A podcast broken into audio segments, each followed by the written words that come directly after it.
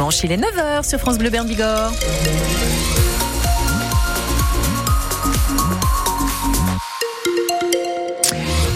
Journée un petit peu plus douce côté température, un petit peu plus humide avec le retour des nuages, de quelques gouttes de pluie en bas et de quelques flocons de neige prévus à partir de 2000 mètres selon Météo France. On fait un point complet après ce journal qui démarre maintenant. Manon Clavry, un prédateur sexuel de peau placé en détention provisoire. Il a 70 ans et on le soupçonne d'avoir violé un homme de 35 ans juste avant Noël, puis d'avoir fui, d'avoir quitté Pau.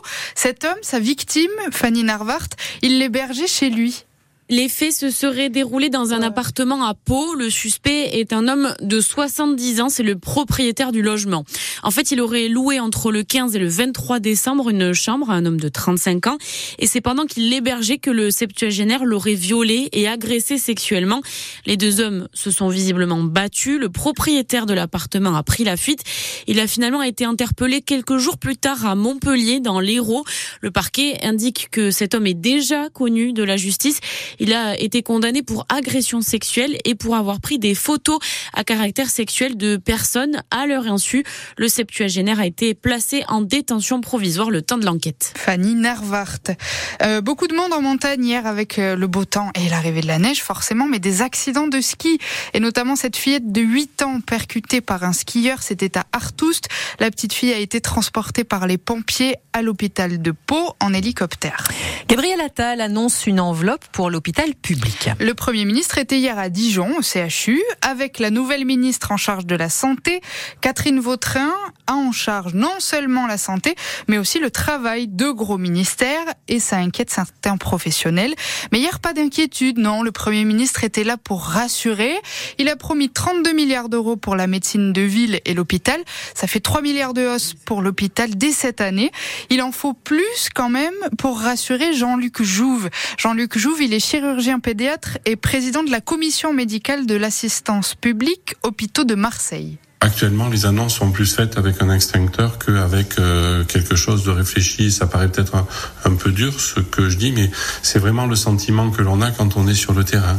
C'est-à-dire, bon, vous avez eu quatre ministres euh, en quelques mois, mais ne vous inquiétez pas, on va injecter des milliards dans la santé. Et puis, on aime la santé, on adore la santé.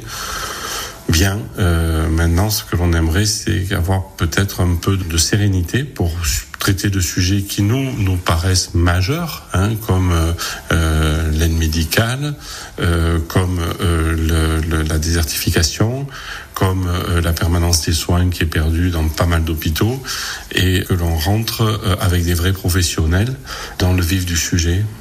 Jean-Luc Jouve, chirurgien, qui réagissait donc à cette annonce de 3 milliards d'euros de budget en plus pour l'hôpital dès cette année. C'est Nicolas Sarkozy qui a convaincu Rachida Dati d'accepter le poste de ministre de la Culture. L'ancienne ministre de la Justice de Nicolas Sarkozy est la grande surprise de ce nouveau gouvernement Attal et elle raconte ce matin dans Le Parisien que c'est l'ancien président qui l'a convaincu, que sa nomination s'est faite à la dernière minute après des discussions franches et sincères avec Emmanuel Macron. Regrets d'Amélie Oudéa Castera après sa petite phrase que n'ont pas digéré les syndicats enseignants. La nouvelle ministre de l'Éducation et des Sports a expliqué avant-hier avoir scolarisé ses enfants dans le privé à cause des absences de profs dans le public. Elle regrette avoir pu blesser et promet d'être toujours aux côtés des enseignants du public. Une vente solidaire de fruits, c'était hier à Tarbes. C'est le Parti communiste qui a organisé ça dans un quartier prioritaire de la ville. 1 euro le kilo d'orange et de kaki, forcément les habitants ont apprécié. Nous aimons le kaki aux oranges pour les enfants, pour manger. Ils sont vendus moins cher et un euro, ça c'est bien. Supermarché, le kilo 3-4 euros peut-être. Euh, pour les gens, c'est mieux pour acheter moins cher parce que maintenant, tout magasin et tout le monde, c'est plus cher. Et pratique parce qu'à côté chez moi, est moins cher. Pour moi, ça va. Pas, pas très cher pour moi. C'est normal. Je suis contente. Une action totalement bénévole. Le Parti communiste n'y gagne rien, c'est juste pour aider. Hervé Charles l'explique, c'est le secrétaire départemental du parti dans les Hautes-Pyrénées. Par exemple, les kakis, euh, c'était pas prévu au départ. C'est un copain maraîcher qui m'a appelé en me disant j'ai des kakis sur les bras, si ça t'intéresse pour les prendre pour ta vente solidaire.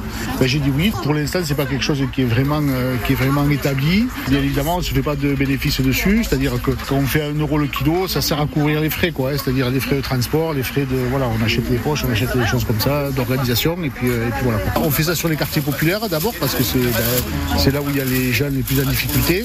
On va essayer de diversifier un peu nos actions euh, pour essayer de toucher le plus de monde possible. Le PC dans le 65, le Parti communiste songe par exemple à faire une vente à destination des étudiants, eux aussi très touchés par l'inflation. En foot, le Pau FC crucifié dans les derniers instants. Mais oui, défaite 2-1 à Rodez hier soir, 20e journée de Ligue 2. C'est la première défaite en championnat des Palois depuis presque trois mois. Moussa Silla a égalisé sur penalty à la 88e, mais dans le temps additionnel, les Palois ont craqué à la 95e. Cette défaite, elle confirme un début d'année compliqué après l'élimination en Coupe de France le week-end dernier, même si l'entraîneur du Pau FC, Nicolas Hussaï, préfère dédramatiser. C'est pas difficile de redémarrer, c'est simplement euh, l'attente que ça peut susciter d'avoir des bons résultats et donc automatiquement de continuer à gagner. Ce soir, c'est pas le cas. Il faut surtout pas euh, se mettre la tête sous l'eau. Quoi. Voilà, il faut revoir le match et surtout gommer toutes ces erreurs. Et bien entendu, sur la première mi-temps, même si on est 0-0, la première mi-temps n'a pas été bonne au niveau de l'engagement, parce que Rodez a été plus fort dans les duels sur la première période, et donc automatiquement, on n'a pas eu de maîtrise. Mais oui, scénario cruel ce soir, et entre l'aller et le retour, cette équipe de Rodez nous a donné mal à la tête.